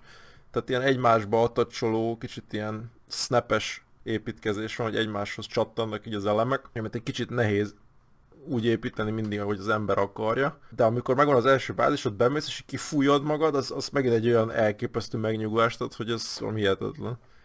Hát igen, és, és nagyon sokféle szoba is van a bázisban, tehát tényleg egy, egy egész érdekes, valóságosan kinéző mély vízi bázis lehet csinálni. Egyébként érdekes, amit mondtál, hogy, hogy a levegő, meg, meg külön az, hogy mennyire szivárog, és akkor van, hogy megsérül a széle magának a bázisnak, megsérül egy ilyen üvegfolyosó, akkor azt elönti a vízbe, kell zárni a többi ajtót. De egyébként nekem pont ez volt, talán, hogyha lenne egy ilyen kritikám, akkor pont ez az, hogy van ez a fantasy, ez lehet, hogy egyébként pont a gömböl jön. Az ember így a mélytengeri bázison így baj történik. Oh. És ez a legnagyobb horror, amit el tudok képzelni, az egyik legnagyobb horror. És azt hiszem, hogy ezt itt úgy nem reprezentálták, mint amennyire be tudnék fosni ettől az eseménytől. Tehát, hogy tényleg mindig biztonságban érzem magam abban a mélytengeri bázisban, és nincs az, hogy így neki ront valami állat, és így szétcseszi az egészet, és repülnek a cuccok, és ki kell menekülni, és nem tudom. Na ezt tehát mondjuk nem tudom, tehát igazság szerint két vagy három bázis volt a legtöbb, amit leépítettem, de mindig olyan helyre, ahol úgy voltam vele, hogy na ez még egy ilyen olyan frontír, amit, amit biztonságosnak ítélek meg, és majd innen ereszkedem alá a legszörnyűbb helyekre. Hát lehet, hogy, hogy a leviatánok, vagy az igazán mélytengeri durva dolgok egyébként neki mennek a bázisnak, azt nem tudom. E, én se tudom, én hármat csináltam egyébként a, a majdnem full végigjátszásomban. Aha. Egyet így a sekélyvizekbe, hogy ott volt minden, tehát hogy ott tényleg volt minden. Egyet ilyen 300 köré, amikor már ott kezd egy kicsit héri lenni a helyzet, kicsit, kicsit már parahaló, meg egyet jó mélyre, amennyire csak mélyre volt pofám, azt ugyanoda is raktuk. Arról beszélgetünk. Szintén az egyik legepikusabb játékban. Ezt már igazából leselőném talán, de egyébként olyan látványvilág van néhány jelent. Tehát, hogy látszik, hogy direkt ki van dolgozva az, hogy az ember befordul egy folyosón, és utána látni fog egy olyan dolgot, amitől így lefossa a bokáját. ez, ez így jellemző a játékra. A, a sekélyebb vizek és a közép, középszint kb. mondjuk 300-400 méteren is rengeteg dolog van, és két részén a térképnek el lehet kezdeni lemenni az ilyen igazán durva mélységbe, ahol egy teljesen új mm, story vonal is van, egy teljesen új világ is van, egy teljesen új flóra és fauna van, és nagyon-nagyon durván, sokkolóan agresszív lesz hirtelen minden. Tehát a, a, az egyik um, ilyen központi alsó rész, a Lost River, ami tényleg konkrétan egy folyó az óceán mélyén, kiemelkedően szép és meghökkentő az, amikor az ember oda megérkezik. Mind a kettőnk csináltott egy bázist, van egy nagyon ikonikus hely, amit továbbra se spoilerezünk le, de gyönyörű szép. Én mondjuk nem csináltam meg a játék legvégét, így összességében, amikor újra végig gondoltam, meg átnéztem, azért inkább ilyen hangulati elemeket látok a játékban. Maga a nagy sztori, a mindenen átívülő sztori jó, de azért láttunk, vagy olvastunk már jobbat. Szerintem. Bele van rakva egy-két olyan elem a sztoriba, ami szerintem azért kötelező elem, hogy nyújtsák, mint a rétes tésztát. Tehát a, ha azt a részt megnézem, hogy mi az, amit meg kell csinálni ahhoz, hogy elhagyd a bolygót. Na igen. Ahhoz egy csomó olyan sztori elem, amit viszont meg kell ugrani, kötelezően nem játszik szerepet. Tehát a sztori kedvéért van benne egy csomó plusz lépés, amit meg kell lépni. Egyébként ezek a lépések nagyban támogatják felfedezést, tehát valamennyire értem. Amikor először és ez pont a Sea Glide-os sztorihoz kapcsolódik vissza, lementem azt hiszem 400 méterre, és megtaláltam az első ilyen alien kap. És úgy voltam vele, hogy úristen, hát még ezt tudják tetézni valamivel, hogy, hogy ez micsoda, és ugye kell oda egy ilyen kódkártya, nem lehet csak úgy bemenni, mi van itt egyáltalán, mit látok, mi ez a kapu, mik ezek a színek, mik ezek a fények, mik ezek a rúnák, tehát hogy annyira, annyira meg tudtak lepni azzal, hogy én tökéletesen ellettem volna azzal, hogy csak az óceánba úszkálok, és fél óránként beszarok, és ki kell lépnem, és akkor Igen, még ennek a tetejére rátettek egy plusz ilyen supernatural réteget. Igen, és egyébként arról tudtál, hogy az ismeretlen civilizáció, akit ezen a bolygón megtalálunk, és akiket most említettél, és akiknek a részleteiben nem hiszem, hogy bele kell mennünk, ők jártak a Földön is? Nem, Igen, teljesen újdonság. Ez, ez nekem kimaradt. Le, le lehet szkennelni mindenféle cuccokat, és van egy ilyen kis múzeumszerű termük. Egyébként több, több helyen is megtalálni az óceánban nekik különböző igen, ilyen igen, igen, igen. épületeiket. Gyakorlatilag ez egy ilyen ismeretlen faj, nem lehet látni, hogy hogy néztek ki, meg semmi, valószínűleg már kihaltak, itt a bolygón biztos, akkor tőlük egy csomó klút kaphatunk, és találunk egy ilyen régi kardot, egy ilyen szabját a földről. Oh. Oh, Benne van a múzeumban. Szuper epikus, én se találtam meg sajnos egyébként most csak így utólag, utólag olvasva. Hát De van érdekes feelingek, így látszik, hogy készültek. Aztán például pont a legvége a játéknak nekem ott az fájt meg egyébként én abba untam bele már a leges legvégén, hogy gyakorlatilag minden biomot láttam, tehát végigmentem az egész játékon, és szuper király volt, viszont nekem a legutolsó talán nem tetszett annyira, mint a többi, uh-huh. és ahhoz, hogy megépítsük az űrhajót, mert azért ez mondjuk egy nyílt titok, hogy valahogy el kell hagyni ezt a bolygót, az ilyen már untig ismert hozzávalókra van szükség általában. Csak nagyon sokra. Ezzel mondjuk az talán egy picit segít, de egyébként igazat adok neked, hogy ugye van az utolsó előtti tech, a Brown Suit, aminek lehet egy fúrókart tenni a egyik kezére, és vannak óriási nódok, amiből ilyen 8-asával, 10-esével lehet kifúrni a szajrét. És ugye a Lost Riverbe, hogyha leraksz egy bázist, akkor ott majdnem mindenből bőség van. Ugye nem véletlenül, mert valószínűleg tudták a készítők is, hogy innen fog az endgame-ben nyílni az út, tehát a, a Basic, Titanium, Copper, aranyezős nódok ugyanúgy megtalálhatók, mint a Super ritka late game cuccok. És ezeket ugye lehet elég durván fúrni, ott pillanatok alatt össze lehet szedni száz darabot. Úgyhogy nekem ez annyira nem fájt, viszont én nem is mentem bele annyira a crafting részébe, tehát a felkészülés során néztem videókat, és hát vannak akik komplexumokat építenek a víz alá. Tehát nekem volt egy minimális bázisom, az endgame előtt annyit tettem hozzá, hogy volt benne külön uh, halászakvárium, építettem magamnak rendesen ültetvényeket a, a hegyi oldalba talált növényekből, tehát egy önellátó kis bázis volt. Ki tetted a kis alien a fluffy ki, ki, ki, ki, igen, ki. Nekem a crafting részével nem volt bajom. Amivel bajom volt, az sokkal inkább az, hogy például az a build, amivel én játszottam, bár full verzió volt már a játék, meg kijött rendesen, többször beleakadtak a járműveim a bázisomba, úgyhogy nem tudtam az Istennek se kiszedni őket, de még konzolkommandal se tudtam odébb ugratni. Tehát én több, több uh, szímotot, meg Prounsutot elbuktam azzal, hogy egyszerűen mondjuk derékig belesüllyedtem egy, egy hedgebe, vagy belesüllyedtem egy tartógerendába. De egyébként általánosabban mondva többször előfordult velem a játszásom során, hogy ilyen out of bounds kerültem. Hát kiglitchelt a karakterem, és kívülről láttam mindent, de ugye ilyenkor mindennek szét van esve a világ és nem egyszer vesztettem progresszt emiatt. Érdekes, mert ilyen konkrétan nem volt velem. Én inkább amit sokszor tapasztaltam, az az volt, hogy építettem valahol egy bázist, és így volt egy nagy üvegfolyosom, és így beugráltak a halak így az óceánban, mondjuk. Átklippelt, hát igen. Igen. Azért az előfordul, tehát azt lehet, azt, azt kell tudni, azért bugos egy kicsit amúgy a cucc néha itt-ott. Abszolút megéri, tehát nekem nem volt semmi olyan game breaking bugom, mint amit te mondtál most, hogy rendesen progresszt vesztettél, nekem ilyen egyáltalán nem volt. Viszont azért az embert néha kiveszik ezek, ki. Még. Összességében azt mondanám, hogy ez, ez, ezzel meg kell küzdeni. Érdemes. Nem, egy pillanatra nem rettentettem attól, hogy tovább játszok, csak, csak úgy frusztrált voltam, amikor tényleg első pronszútot megkreáltam. Ugye meg kell keresni a, a hozzávalókat, a, le kell szkennelni egy csomó mindent az aurórán, rohadrága összetenni, akkor kiderül, hogy ugye külön karjai vannak, tehát van egy um, az a fúrófej, amit már beszéltünk, van egy ilyen Batman húkja, hogy kilövöd, és akkor oda rántod magad, a legfontosabb közlekedés. Meg ilyen gameplay, gameplay átalakító egyébként úgy képzeljétek el, most láttatok már Pronsuitos footage alatta, de úgy képzeljétek el, hogy ez egy ilyen nagy exoskeleton kb. a víz alatt, és rá tud akaszkodni cuccokra, és odahúzza magát, és teljesen más, mint a többi movement mód. Nagyon nehéz egyébként az elején, ez teljesen szokat. Nehéz, nehéz, tök más, mint a többi. Ugye alapból az van, hogy itt levisz a gravitáció az aljára. Ezért egy kicsit visszaállunk erre az alap FPS-re, hogy meg kell küzdeni a vertikalitásért, annyira rohadt súlyos a cucc. Igen. Viszont, viszont így oda tudja húzni magát falakhoz, már ha megvan ez az upgrade, mert amúgy azt hiszem alapból ez nem jön vele. Nem. És, ez, és ezt nem. meg is kell csinálni, anélkül nem viable a cucc.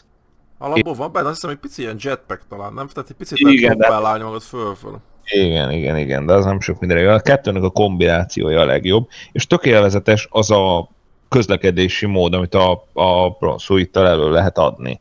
És ugyanezt mondtam, hogy nagyon érdekes a crafting ebből a szempontból, hogy vannak ilyen sarokpontok, és ezek a sarokpontok tök megváltoztatják, ahogy a játékot játszani kell, vagy, vagy képes a játékos. Ezt nagyon tudom értékelni, mert felfrissítik mindig a játékmenetet. Igen. Az utolsó dolog, amit be lehet rakni a Brownsuitba, azt hiszem, hogy valamilyen ágyú. Tehát vagy stázis ágyú, vagy valamilyen ártó eszköz. Ártó eszköz nagyon nincs, szerintem a stázis lesz az, mert amit egyébként nem említettünk meg, hogy nem nagyon lehet harcolni a játékban. Igen, erre akartam rákanyarodni, hogy minket tudnak bántani, de mi másokat nem nagyon. Tehát van egy kés, amivel így lehet hadonászni, de hát ez nem sokra jó. Az elején azt hiszem, hogy a sekélyesekben meg lehet bicskázni egy pár jószágot, de hát ez ugye hamar elmúlik. Elég hamar elmúlik, mert ilyen 10-szer, 15-ször, 25-ször akkor a lények jönnek szemben velünk, mint mi vagyunk. És néztem erről egyébként videót, az a mondás, hogy úgy lehet megölni egy ilyen nagyobb düdüt, hogy az ember kiszáll a bronzsuitból, lestázisolja, oda megy hozzá, és akkor elkezdi hegeszteni a nem tudom mivel a fafűrészelő kezével, aztán megint kiszáll, megint lesztánolja, visszaszáll, megint elkezdi hegeszteni. Egy ilyen 10 percig kell ezt előadni, ezt a mutatványt ahhoz, hogy meghalljon a lény, aminek egyébként semmilyen kénye nincs, mert nem dobnak semmit a lények ebben a játékban. Pont az az egész bapoén, hogy túlmutatnak ezek a lények a karakteren. Kár megölni őket. Meg lehet, ha nagyon akarja valaki, de nem ez a lényeg a játéknak. Tehát egy ilyen non-lethal játékot képzeljetek itt el, nincs, nincs lövöldözés. Igen, és amit mondtál, az, hogy nincs semmilyen gain belőle, tehát lehet, hogy végig szenveded ezt a harcot, és utána rájössz, hogy teljesen fölösleges volt, valószínűleg soha többet nem is fogod megcsinálni. Szintén érdekes nót itt, hogy én nem, tehát semmilyen ágyút vagy egyebet nem gyártottam le soha, se a stázist, később láttam gameplayben, és igazából tökéletesen játszható volt enélkül is. Én sem használtam. Egyébként tök jó az effektje a stázisgánoknak. Igen, és fel is lehet őket tölteni, azt hiszem, és akkor egy ilyen óriási gömböt lő ki, ami egy elég nagy rádiuszban lesz talán mindenkit. És egyébként láttam egy ilyen tippek, trükkök videót, ugye van az egyik legelső tárgy, amit lekraftolt, az a Graph Trap. Gyakorlatilag úgy képzeljétek el, hogy egy golyóbist kilöksz az óceán mélyére, amiből mágneses csápok, vagy gravitációs erővel ellátott ilyen elektromos csápok folyamatosan behúzzák a környező dolgokat, ez általában ugye hal, vagy kő, vagy egyéb nyersanyag, ami ott a sekélyesben van. Ennek a legideálisabb funkciója az az, hogy egy ilyen élelmiszerboltot csinálsz magadnak, ugye ott vannak a halak, nem fognak elmenekülni, le lehet őket szedni. Ugyanúgy tudnak úszni, de csak azon a range belül. És erre láttam egy ilyen kényelmi megoldást, hogy lerakják a graph trapet, behúz mondjuk 20 darab halat, utána be lehet durrani egyet a stázis ágyúval, és akkor nem tudnak sehova menni, és akkor le lehet szüretelni egyszerre 15 halat. nice, nagyon, nice. Nagyon ilyen extra-extra nis dolog, de, de például én is voltam már, úgyhogy nagyon-nagyon kellett volna nekem egy kis víz, és nem volt az a pufi hal, amiben, amiben vizet lehet kraftolni, és kerestem, mint az őrült a graftrapet, de pont nem húzott be egyet se, és hát szomja haltam. de, de, de erre például jó megoldás lehetett volna. Amúgy én most elkezdtem egy, egy hardcore játékot, a, a, a nap folyamán, és pont volt egy ilyen almost szomja halásos jelenetem, én is ugyanúgy a kis lila halakat kerestem, akik rohantak végig a vízben. Az embernek az early game azok sokat jelentenek, később már kevésbé para, mert ugye akkor már meg lehet csinálni a bleach-et, és abból meg lehet csinálni a, a nagy vizeket. Vizet, igen. De, de a korai, korai játékban egy öröm, hogyha az ember ilyen, nem tudom, blutter is, vagy valami ilyesmi. Azt hiszem, igen. Látja, igen. Szintén, amit nem használtam sokat, és, és egyébként nagyon hasznos, most az újrajátszásnál használtam, ezek a nagy, óriási korallok, amik levegőbuborékokat röffentenek ki magukból. Az, az, az agykorral, vagy mi volt a magyarban. Kiváló egyébként, nagyon szeretem őket. Ha azt megtudja, hogy az ember használja, akkor miért le tud menni. Egyébként még akár a glider nélkül is. És elég okosan vannak elhelyezve, valószínűleg nem is véletlenül. Hát ilyen barlangok szélén, meg ilyesmi. Tehát, hogy, hogy simán jó ugródeszkának abban az esetben, hogy az ember mélyebbre akar menni. Ezt én is észrevettem, és nagyon király cuccok. Van egy olyan fegyver, ami ugyanolyan beamet lő ki, mint a Graph Trap, tehát be tudsz húzni magadhoz dolgokat. Talán azt hiszem, hogy Propulsion Cannon. És ezzel képzeld el, hogy fel lehet emelni ezt a koralt. Tehát ki lehet húzni a földből. És van benne egy olyan gimmick, hogy ezt húzod így a saját lábad alatt, ezért örökre kapsz levegőt, bárhol le tudsz menni nyilván értelmetlen, mert mivel a Propulsion Canon összekraftolod magadnak, már bárhol le tudsz menni, mert egy late game cucc, de lehet magad után húzni egy végtelen levegőforrás. Ezt nem tudtam. Szuper trükkös, szuper trükkös fiatal emberek ezt felfedezték. És Kiváló. óriási glitcheknek egyébként a tárház ez a kanon, mert lehet így a játékban repülni is, és láttam egy olyan videót, hogy a, a trükk az annyi, hogy egy metal sheetet kihozol a víz tetejére, és pont valahogy úgy kell ráállni, hogy a propulsion meg tudod húzni, és valahogy a játék úgy érzi, hogy, hogy ahogy húzod fel, és felfele nézel, gyakorlatilag repülni fog a karaktered, és ezt egyébként lehet irányítani, és egész komoly guide-ok vannak rá, hogy lehet ilyen repülőszőnyeget craftolni metal sheetből, és láttam egy olyan videót, hogy valaki rendesen fölfele építkezett, nem a víz aljára, és ilyen óriási, ilyen mágus tornyok vannak lépcsőkkel, ahol ilyen platformokon le tudsz szállni, így a, a repülő metásít. Nagyon-nagyon durva. De hát ez, ez ugye nyilván egy óriási gimmick.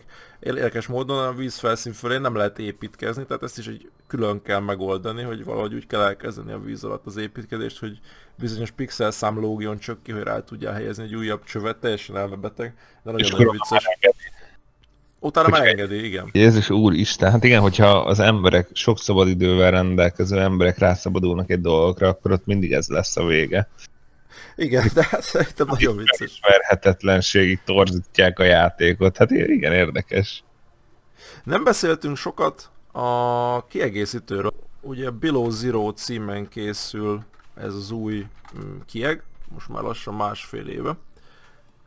Más lesz a story, ugyanaz a helyszín, de más a timeline is, tehát azt hiszem, hogy az eredeti uh, storyhoz képest 50 év telt el, vagy valamilyen nagyobb időtáv.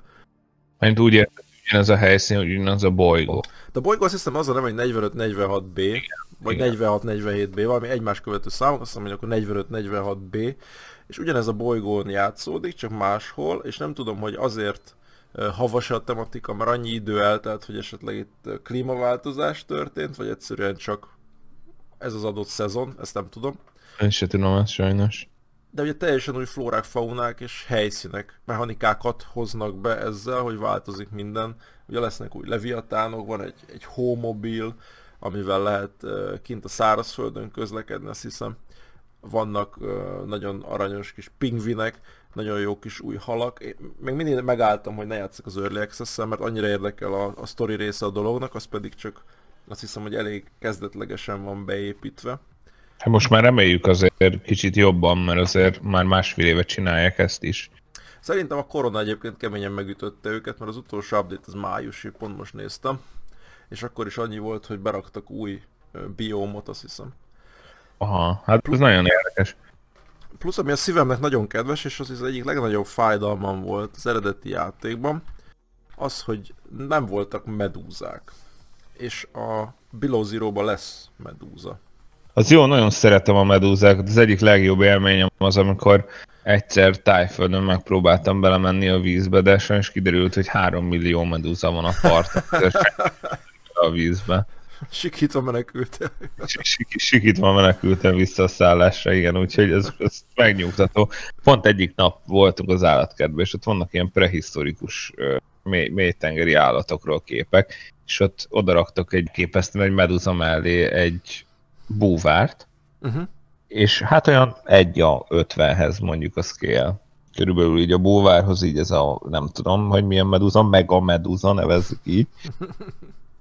nem szeretnék vele találkozni. Élőben semmiképp, a játékban gondolom, akkor fogok, de kavaró lesz. Azt nem tudom, hogy mekkorák, de úgy összességében ez, ez az egy dolog így hiányzott nekem. A, a, a mindenféle rettenet mellé hiányzott egy ilyen valamilyen dolog, amit tudok kapcsolni így a, a valós földi élethez.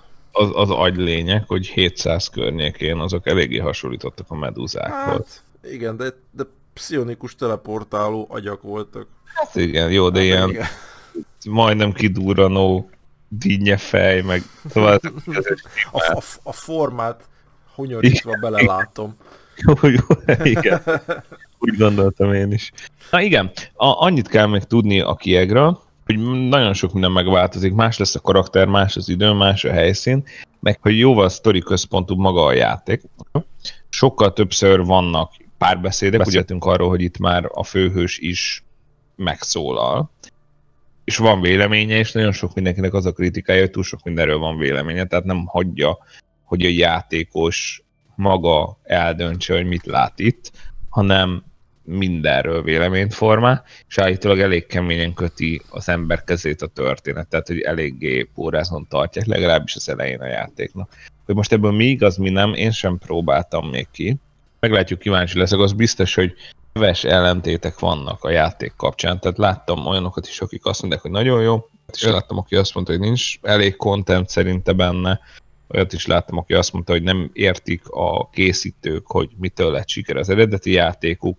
Szóval tényleg minden hang megszólal. Valószínűleg ez azért van így, mert elég nagy kult dolog lett a Subnautica, és ezért nyilván mindenkinek erős véleménye van róla. De hát majd amikor kijön teljesen, és nem csak Early Access-ben lesz, akkor majd meglátjuk. Most már én sem fogok szerintem addig hozzányúlni. A content kapcsolatban az az igazság, hogy sokkal-sokkal kisebb lesz a bejárató terület, mint az alapjátékban. Én azt hiszem, hogy körülbelül a, egy harmada, talán nem akarok nagyot mondani, de valami bődületesen nagy vágás volt. És ezt már az Early Access során azt hiszem, hogy egy kommentelő vagy egy fórum beírásban valaki beírta, hogy beszélt a készítőkkel, hogy kerülnek ebbe újabb biomok az adott buildhez képest majd a release verzióban, és az volt a, a válasz, hogy nem. És egyébként érdekes módon a, az első játékról tök jól lemeppelhető, méretarányos 3D térképeket készítettek emberek, és ugyanezt megpróbálták reprodukálni a Below Zero-hoz, meg is tették, és az egymásra van illesztve a két térkép. És nagyon látványos a különbség. Nekem még a legnagyobb aggályom az ez, mert pont a, az exploration, pont a titkoknak a felkutatása, meg a minél mélyebbre ereszkedés volt az egésznek a, a csodája nekem a subnautikában. Illetve maga a tény, hogy hányszor lehet ezt ugye elsütni. Tehát egy idő után az ember, főleg amikor mondjuk 900 méteren megcsinál egy bázist, és ott van a suit, meg ott van a bázison minden létező enni, inni való, akkor egy picit ugye elveszik ebből, a, ebből az egzisztenciális rettegésből egy, egy jó adag. Igen. Felül tudsz kerekedni pszichológiailag azon, hogy, hogy, hogy nincs kontrollod a környezetet felett, mert addigra már van. És nem tudom, hogy ugyanezt még egyszer előről mennyire lehet eladni, mennyire tudnak annyi újító dolgokat behozni. Hallottam spoilert róla, amit most nem fogok itt bemondani, de annyi, hogy van benne egy érdekes csavar egyébként sztoriban, ami egy másik fajta egzisztenciális rettegés dolgoz fel. Nagyon jó. Akkor Tehát, meg, meg vagyok győző. Van egy, van, igen, van, van, egy ilyen, van egy ilyen halú, ami nem, most itt már nem csak a mélytenger lesz, hanem lesz egyéb dolog. Mert hogy nyilván ez lesz a tróp, de hogy amitől lehet félni, az még azért lesz más is. Na jó, ami még érdekes, az az, hogy azt hiszem, hogy több, több, több földfelszíni helyszín lesz.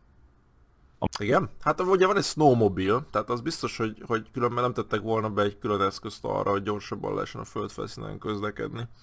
Úgyhogy ez valószínűleg igaz. Hát igen, csak érdekes, mert ugye nem ez a, nem ez a lényeg, központi eleme a játéknak. Szóval meglátjuk, hogy mennyire értik a saját játékukat. Ugye néha vannak ilyen blind winek. Én nem gondolnám azt, hogy a Subnautica ilyen volt, hogy nem értették, és egyszerűen valamiért nagyon jól sült el.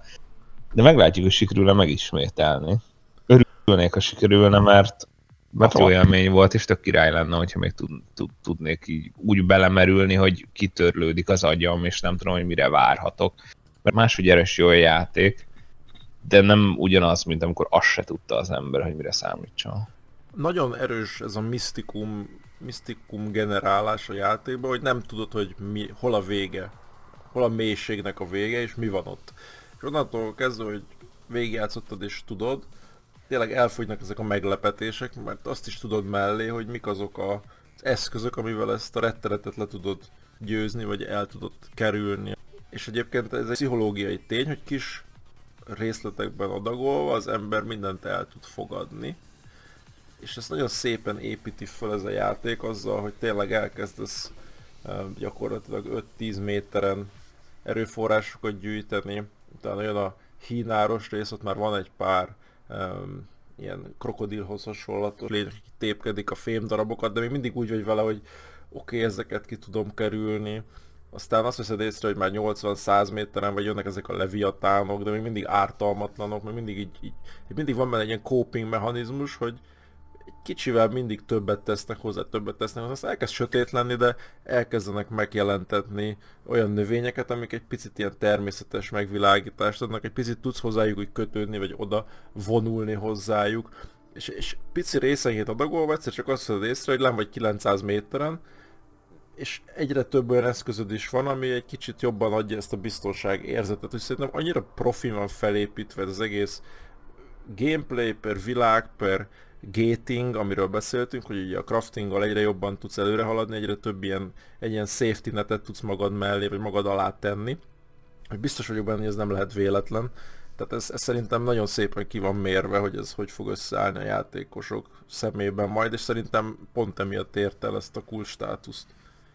Hangulatilag nagyon erős a játék, és nagyon kevés játék van egyébként, ami ennyire át tud adni erős hangulatokat hogy mondjam, ennyire fluidan tudja kommunikálni azt, ami így a, így a kória a játéknak. És egyébként nagyon erős a sound design, azt hiszem, hogy erről külön nem beszéltünk, de mindenféle módon kapsz visszajelzést, ha és mondjuk éjszaka van, vagy mélység van, audio-vizuálisan is, ugye például ha beszállsz egy szímodba és egyre jobban mész le, akkor így recseg, ropog alattad így a fém szerkezet. De csak ahogy veszi a levegőt a karakter, és, és ezt a mint amikor az ember a respirátorba beleszív a víz alatt, hallatszik ez a hang, hogy ilyen gázzal átitatott igen, igen, igen. magába, és ilyen ultra para az egész látszik, hogy így egyre távolabb vagyunk onnan, ahol igazából szoktunk lenni. Nagyon jó a sound design. Hogyha az ember megnéz egy képet, azért is raktunk be a videó elejére egy, egy olyan videót, amihez hang is van, mert teljesen más. Hogy annyira komolyan meg van csinálva a hang a játékban, hogyha megnéz az ember egy videót róla, úgyhogy ott vannak a hangok, és a recsegés, ropogás, az oxigénnek a, a belélegzése, állatoknak a hangja, a növényeknek a hangja, zene, ugye az nem utolsó a zene, ami elképesztő. Annyira más így a játék, mint hogyha csak mondjuk egy néma videót berak az ember róla, hogy ég és föld. Szerintem életemben az egyik legdurvább játék abból a szempontból, hogy a hangot mennyire szépen sikerült megcsinálni, és mennyire sokat ad az élményhez. Nagyon kevés játék, amire azt tudom mondani, hogy ennyire nagyon-nagyon fontos. És ezt amúgy második végigjátszásra éreztem igazából át, akkor volt olyan, hogy beszélgettünk alatta, vagy lehalkítottam, és teljesen más volt a feeling, mint akkor, amikor egyedül úgy játszottam, hogy felhangosítottam mindent, és arra figyeltem, amit csinálok, és próbáltam figyelni arra, hogy milyen ingerek élnek engem. Uh-huh, uh-huh. Fordítva viszont érdekes módon működik ez az egyirányú utca, mert miután végvittem a játékot, nagyon sokat hallgattam az OST-t, és azok a hangok viszont azonnal visszaidézték a játékélményeket, szóval nagyon-nagyon erős a muzsika.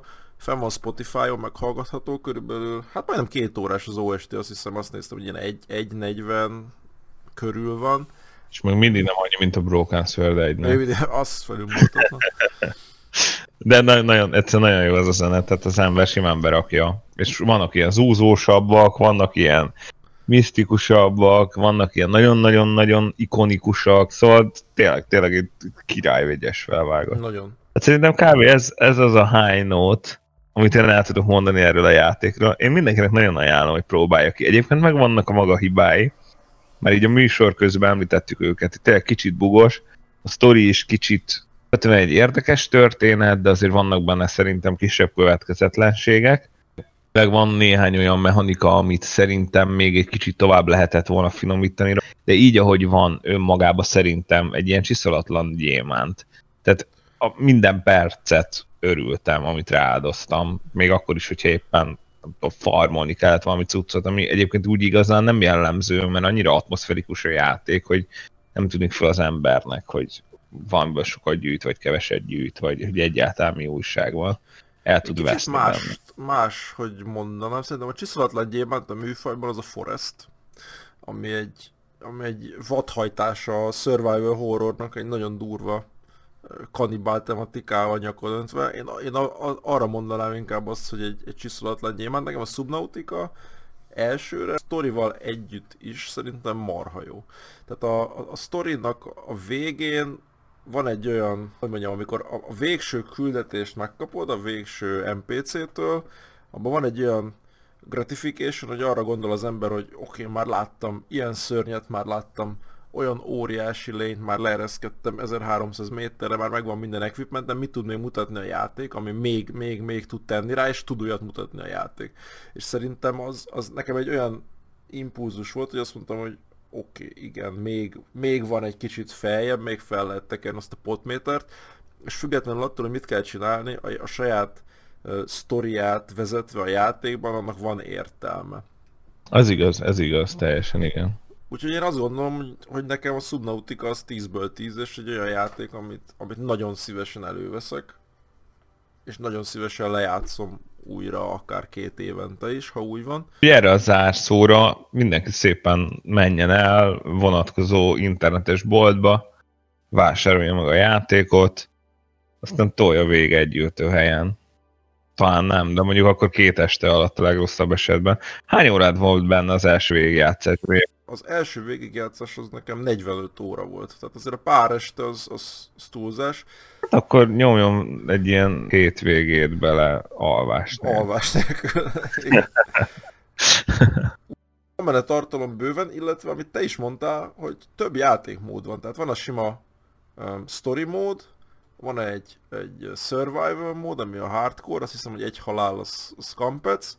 Van Igen. benne egy kreatív mód, ahol nincsenek megkötések, tehát lehet építkezni, meg vidám parkozni gyakorlatilag.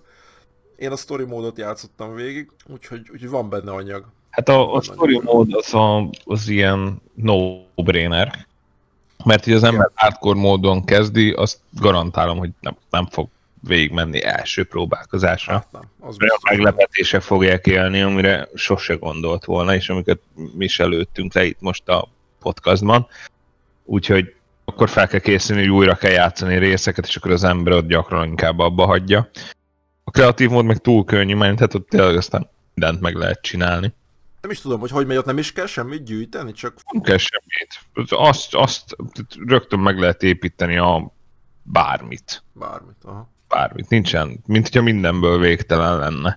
Ami arra jó, hogy az ember mondjuk felvételt készítsen a játékról például, vagy, vagy csak bohóckodjon, csináljon egy nagyon nagy bázist. Igen. Igen. Tehát ezekre, ezekre tök jó, így játszaná végig a játékot, mert elveszíti azt a feszültséget, ami benne van alapvetően. Még egy érdekes gondolat, a felkészülés közben találtam meg, hogy nagyon aktív speedrun community van a játéknak, és 34 vagy 35 perc azt hiszem az aktuális leggyorsabb speedrun. Ugye ez story módban kell érteni, tehát nyilván értelmét veszni, mindent lehetne azonnal, hanem rendesen nulláról végig kell pörgetni a játékot. Hát nagyon durva, ugye glitchek, glitchek, glitchekre vannak halmozva, nagyon sokszor out of bounds nyomják magukat, ilyen ezer métereket zuhannak, de magának a, a crafting materiáloknak az összegyűjtés az nem megkerülhető és hát elképesztően szórakoztató nézni azt, hogy, vagy hát én nagy speedrun fanatikus vagyok, nagyon szeretem nézni is, meg pár játékban csinálni is. Az, hogy fejből tudja a speedrunner, hogy az endgame státuszhoz milyen materiálból mennyit kell e, összeszednie, és hangosan kommentálja, hogy például titanium, silver, gold, stb. éppen mennyit gyűjtött össze, mennyi van az inventoriában, és mennyit kell meg találni, és ez fejből tudja azonnal minden körülmények közt, hogy mikor hány darabja van. Szerintem lenyűgöző, úgyhogy ha valakit ez szórakoztat, akkor 30 percet szálljon rá. A descriptionbe bele fogjuk tenni a linkjét ennek a videónak. Az ilyen out of bandos témák engem egy picit kevésbé, de, de maga, maga a speedrunning az érdekes. Hát ugye, hogyha még ilyen kapcsolt, kapcsolt nagyon gyors megjegyzésről lenne szó, akkor hogy ezeknek az adatoknak a fejben tartása még a Factorio speedrunokban egy igazán érdekes történet lehet. Erről valószínűleg másik adásban majd még fogunk beszélni a A drága jó faktórió.